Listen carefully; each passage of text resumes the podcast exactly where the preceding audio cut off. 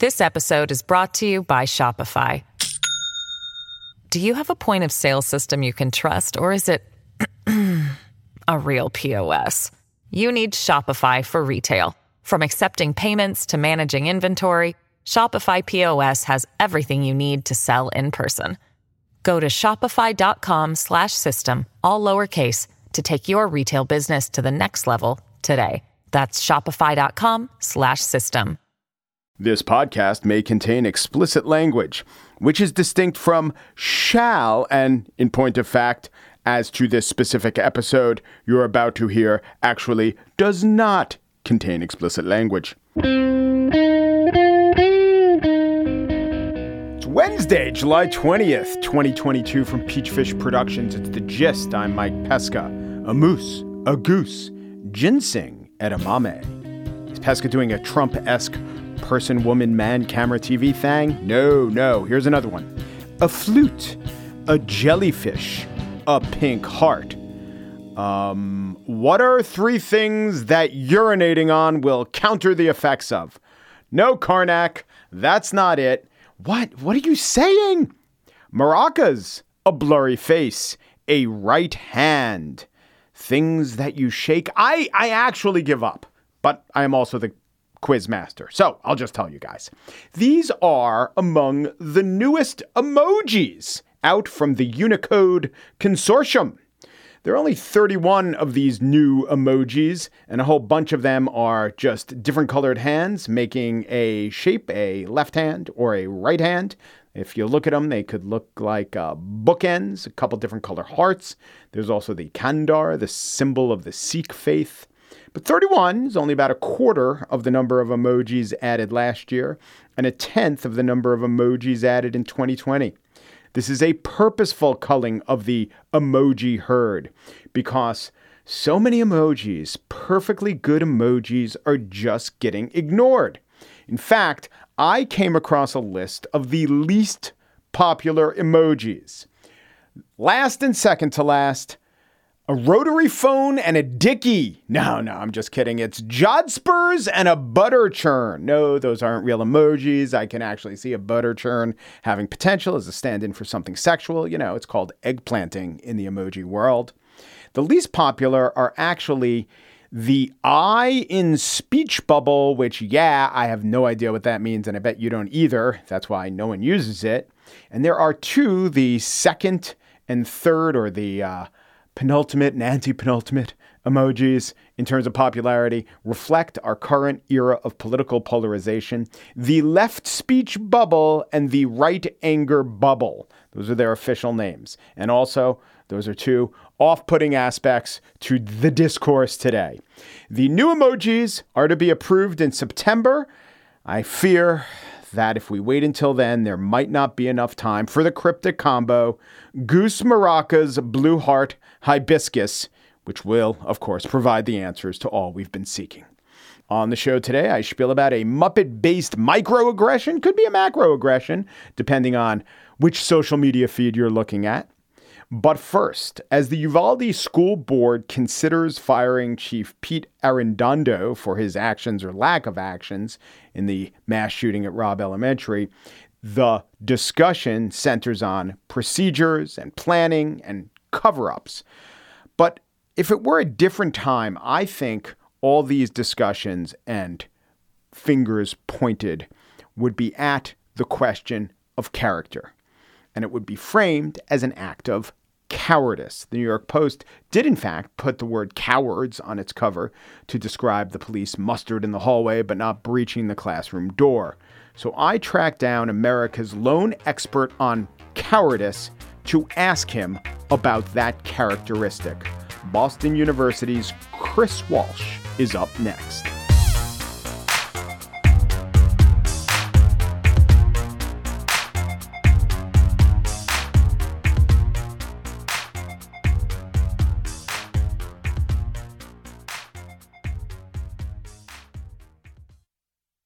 This episode is brought to you by Shopify. Do you have a point of sale system you can trust, or is it a real POS? You need Shopify for retail.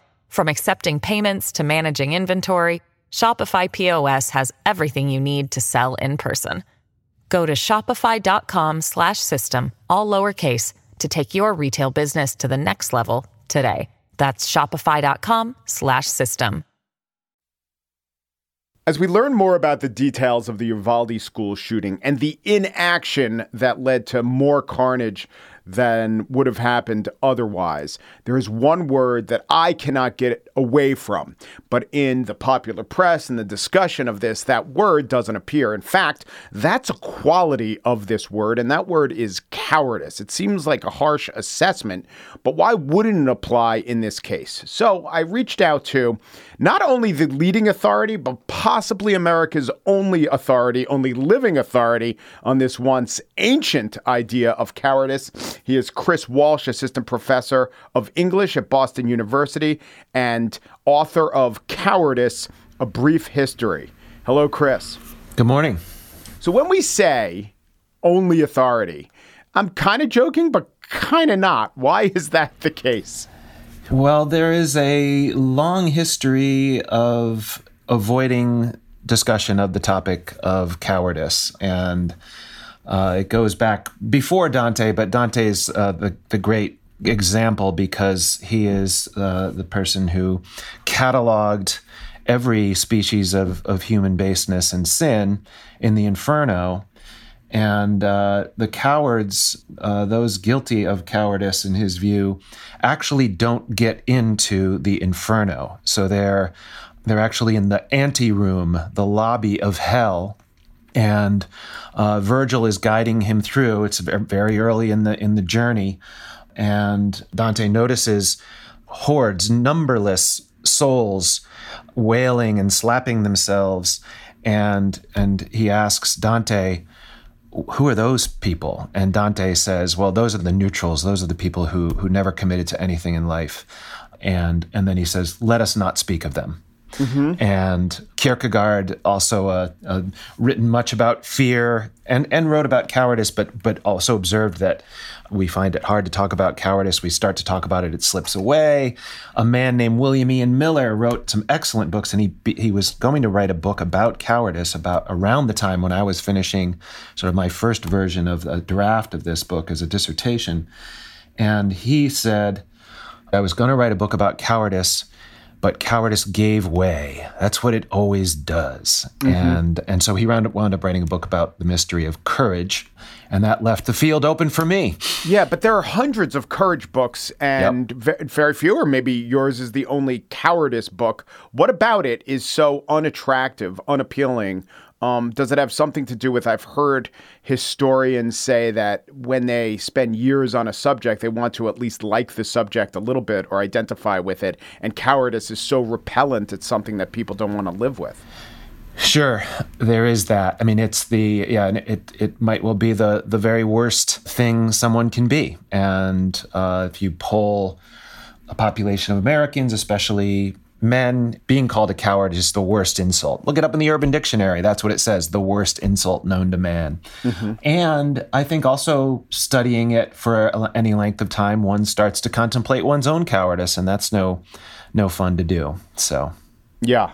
And, you know, cowardice is the worst insult. It gets applied to both the terrorists, people who revert to extreme acts of violence, and now I'm applying it to Pete Arredondo, the uh, the school official who failed to act, which is the exact opposite, an extreme act of non-violence when violence was necessary. So in a way, it does have a definition. It is a failure to commit to an action, but it is a very capacious definition, it seems. Yes, uh, it gets wielded. The label of coward gets thrown at a lot of different folks, and uh, and yeah, as you say, sometimes the a terrorist will be accused of cowardice. It happened here in Boston with the marathon bomber, bombers, and with the 9/11 terrorists. And it, the definition and we can I can give you my working definition. It's pretty hard to apply to the 9/11 terrorists who say what you will about them did actually a, a, a kind of a brave act, uh, a reckless, violent, terrible act. But Chris, you're going to get nerve. canceled from your show politically incorrect if you say that. yeah.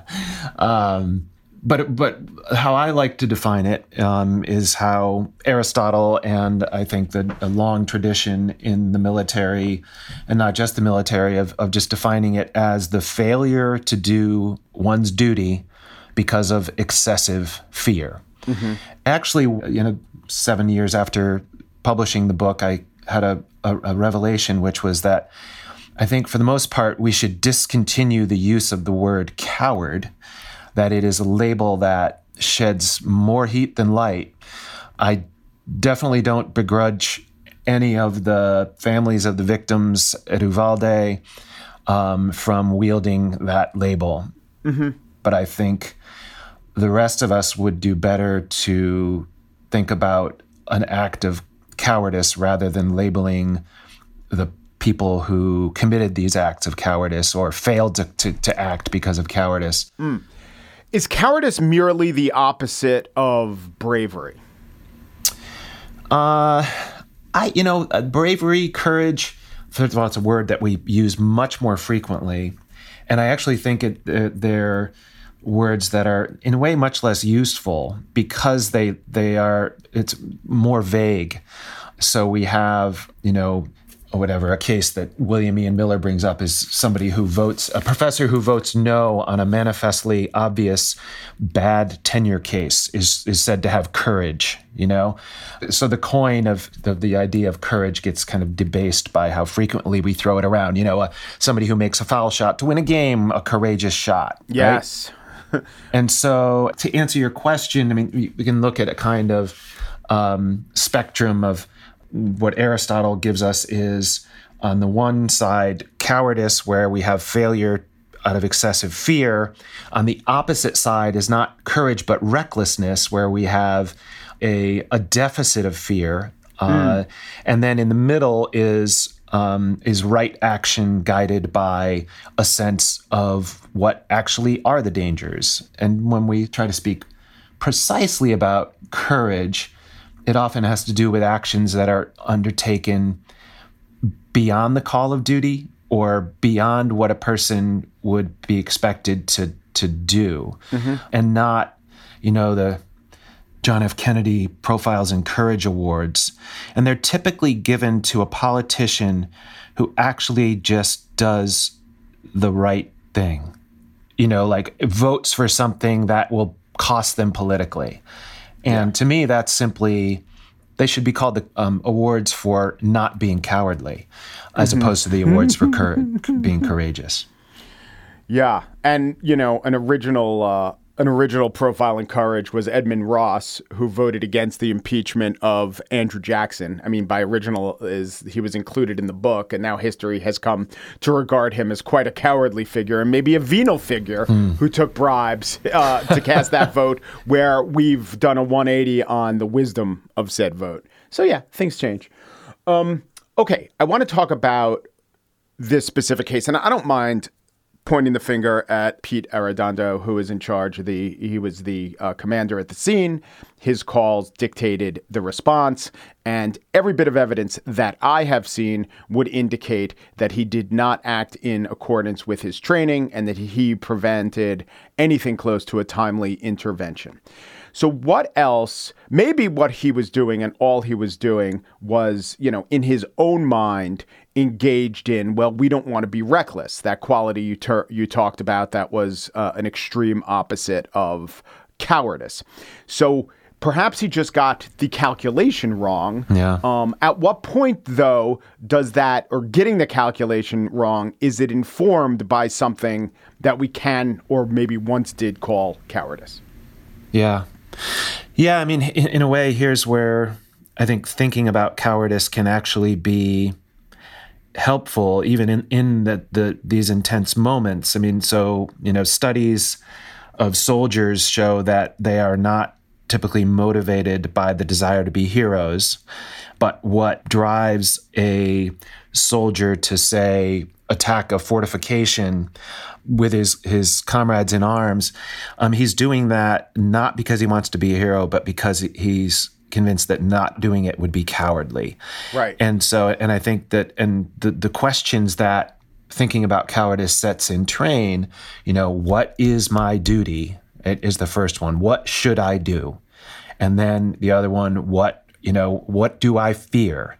What am I so afraid of? Right. And, you know, I'm reading that report. I mean, you know, these guys, there was that door, that entrance way to room 111 and 112. And, you know, it can be a tough position. There was no way to attack it without risking your own life. Right.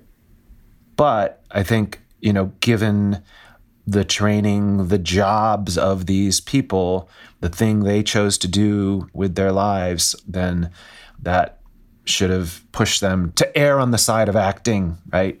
Right. Even as I'm saying this, you know, I also find myself thinking about all of those. I don't know how many there were in the t- more than 20 security person. Yeah. Yeah.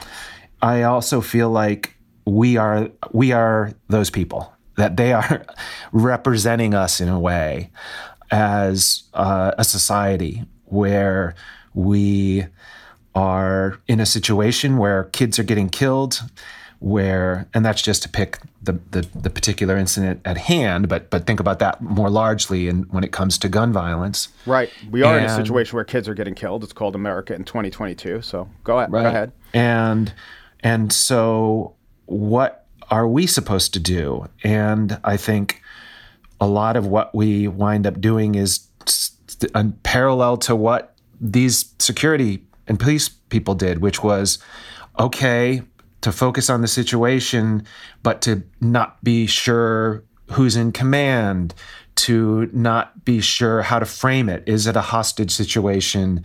Uh, to not communicate very well with each other, and to feel like, and I think the and, and at, at bottom, and maybe the worst thing, the most damning is to feel like we needed somebody's permission to do something. Playing on the idea that we're all the assembled security forces in the hallway, we all desperately want to intervene. We all desperately want to do something. So we look to our leaders, and they are beset by inaction, ineptitude, sclerosis. And so that's another frustration. Yeah, so this reminds me of uh, a, a parable from Kafka that I referred to very briefly in the book, but the parallels to the situation in Uvalde are are really haunting. Um, so the the the tale which uh, Kafka published on its own, and then as part of his his novel, The Trial, which is sort of about dealing with the law. The tale uh, is of a a man who comes to go before the law, and that's the, the title of the piece. And there is a gatekeeper there, and the gate is open.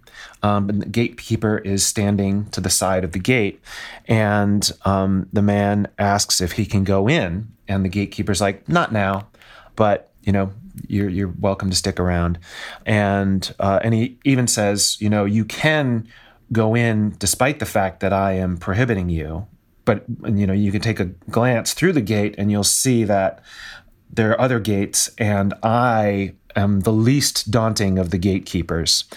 And the man takes a look and decides that it would be best to just bide his time outside the gate. And he sits, as, as Kafka puts it, for days and years. And the gatekeeper is, they interact a little bit as as the years go by, but the years do indeed go by, and the man is getting old. His eyesight is uh, failing him, but he can see in the darkness, and this is towards the end of the parable, an illumination, and I'll quote, which breaks inextinguishably out of the gateway to the law. And he know he, but he knows he no longer has much time to live. And I think of the illumination of I don't know the, those lives of those children inside inside rooms 111 and 112. And so he he the man beckons the gatekeeper and says to him, you know, everyone strives after the law, to come before the law, whatever that means in this parable. But in all these years, I'm the only person who has been at this gate, the only person who has requested entry. And the gatekeeper says, Well, no one else can gain entry through this gate because this one was assigned only to you. Then the gatekeeper closes the gate, and that's the at the end of the parable. And so I think, and, and if you look at the details of of what was happening at Uvalde, um, men looking for clearance, per, for permission to do what to many of them it seemed was absolutely essential to do. And so the the parallels to the question of gun violence in the United States writ large or or to other pressing problems seem really really haunting. Chris Walsh is a professor of English at Boston University. He is the author of Cowardice: A Brief History. Thank you so much, Chris. Thanks, Mike. Appreciate it.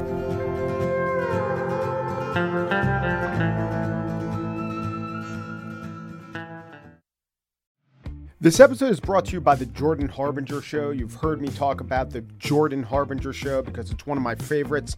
He does in depth interviews with some of the world's most fascinating minds. I can name a few Barbara Boxer, Anderson Cooper, Michael McFaul, the Ukraine or Russia ambassador talking about Ukraine. One I recently listened to was Stanley McChrystal, the general, the former general, and he told uh, an interesting story about revering Robert E. Lee. But then, after having a portrait of him for 40 years, he's a 63 year old man, throwing it in the trash because his wife says, you know, what that picture and that man means to you, it doesn't mean to other people, and you have to understand that. And then in the interview, they got around to the point where McChrystal talked about that interview in Rolling Stone magazine that pretty much ended his career, where uh, I got to the desk of Barack Obama and it had McChrystal saying, unflattering things about the war effort and just how he talked to his wife and how they decided not to be bitter and not to wallow in it. He could have taken some shots at the process, the reporter, or the president at that point, but he didn't. It was just an overall good interview. It was facilitated by Jordan's excellent interview style. Whether Jordan is conducting an interview or giving advice to a listener, you will find something useful that can apply to your own life in every single episode of The Jordan Harbinger Show. That could mean learning how to ask for advice the right way or discovering a little mindset tweak that changes how you see the world. Search for The Jordan Harbinger Show. That's H A R, like the first three letters, and hard, B I N G E, as in how you'll want to catch up on all the episodes on Apple Podcasts, Spotify, or wherever you listen to podcasts. And now the spiel Muppet Gate. After Sesame Place kindly Muppet Rosita failed to deliver high fives to two young black girls, a backlash ensued. At first, Sesame Place said the woman in the Rosita costume, there are people in there, you know, was making another gesture to a different park goer and also blamed the blind spots in the giant mascot head.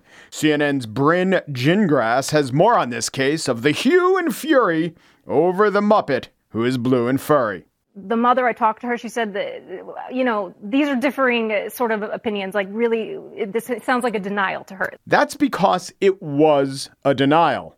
And why are they denying any ill intent? Presumably because they believe the human in the Muppet outfit had no ill intent, which was immediately picked up on by MSNBC's Zerlina Maxwell. What more do you want to see from Sesame Place as a response? I mean, they their response, which we read the statement, focused on the intent, um, not really the impact. Do you think that they should consider the impact on your child, but uh, the other child children who were ignored here, and and you know try to implement pol- policies to prevent this from ever happening? Never again. Every child who asks for a high five shall receive a high five or else giant colorful heads will roll. B'Ivory LaMarr wants to see to that as he breaks down the clip of the incident. When it comes to them, what we see is that the character actually goes around those girls. It, you know, the, the character changes direction to some degree um, so as to avoid um, my clients. Oh, yes. Did I mention LaMarr's clients are the unhigh fived six year old girls? Damages? Too early to tell. Other videos are emerging of pointedly non hugged children of color and also a video of Bert, the monobrowed, conical headed Bert, said to be slapping a young child of color with a giant yellow hand. Ernie was not available for comment. Lawyers for the girl's family held a press conference where LaMarr spoke, thanking singers Kelly Rowland, Vince Gill, and civil rights attorney Benjamin Crump, who has been described as the Attorney General of Black America, LaMarr made this declaration. We reject any notion that the performers' actions this past Saturday was anything short of intentional. I know our black girls are magic, but I didn't know that they were invisible. We are tired of your excuses. We are tired of justifications. We will not tolerate racism in this country. We will not tolerate it in policing. We will not tolerate it in our health systems. We will not tolerate it on our jobs. We will not tolerate it in our schools. And we most definitely will not tolerate it in our theme parks directed at our children. I have a few predictions. One, corporate response. Sesame Place will do an investigation, find no fault with employees, but issue new guidelines, especially now that every person who shows up in their theme park with an iPhone, which is to say, every person who shows up in their theme park, will be acting as a monitor for any future disses. Characters might be paired with spotters to make sure no hugs or head pats go unissued. Two, responses from the workers in the neighborhood. So, a few individuals inside the costumes will probably come forward. Someone who works in the park will position herself as a whistleblower, and the allegations will be that park workers were sometimes privately insensitive. Also, some of those very Berts or Rositas caught on film will turn out to be pretty sympathetic young people who had no idea they ever missed a high five. Maybe one will even be a person of color. Three, broader culture. The right will love this story, making a huge deal of the left making a huge deal. Videos of white kids getting ignored by Elmo or having their hope snuffed out from Snuffleupagus will surface. These videos will get widespread coverage on the right along with the claim that they're all being ignored by the left. Four, the stock of SeaWorld, which operates some Sesame Place operations, will be scrutinized.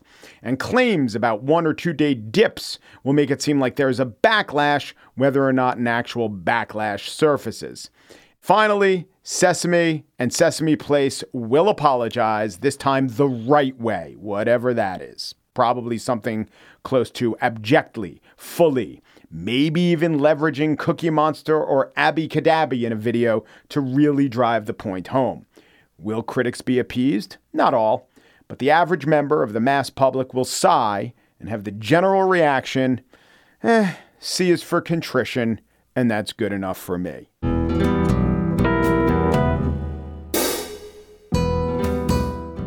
That's it for today's show. The Gist is produced by assistant producer Corey Wara, said to have strong Grover vibes. Joel Patterson is senior producer. His childhood ended the day he learned that grouch was a disposition, not a species. Michelle Pesca has many titles at Peachfish Productions. How many? One, two, three! Ha ha ha ha! The Gist is presented in collaboration with Libsyn's AdvertiseCast. For advertising inquiries, go to advertisecast.com slash the gist, which is today sponsored by the letter P and the number six. Oompuru, Jeeperu, Duperu, and thanks for listening.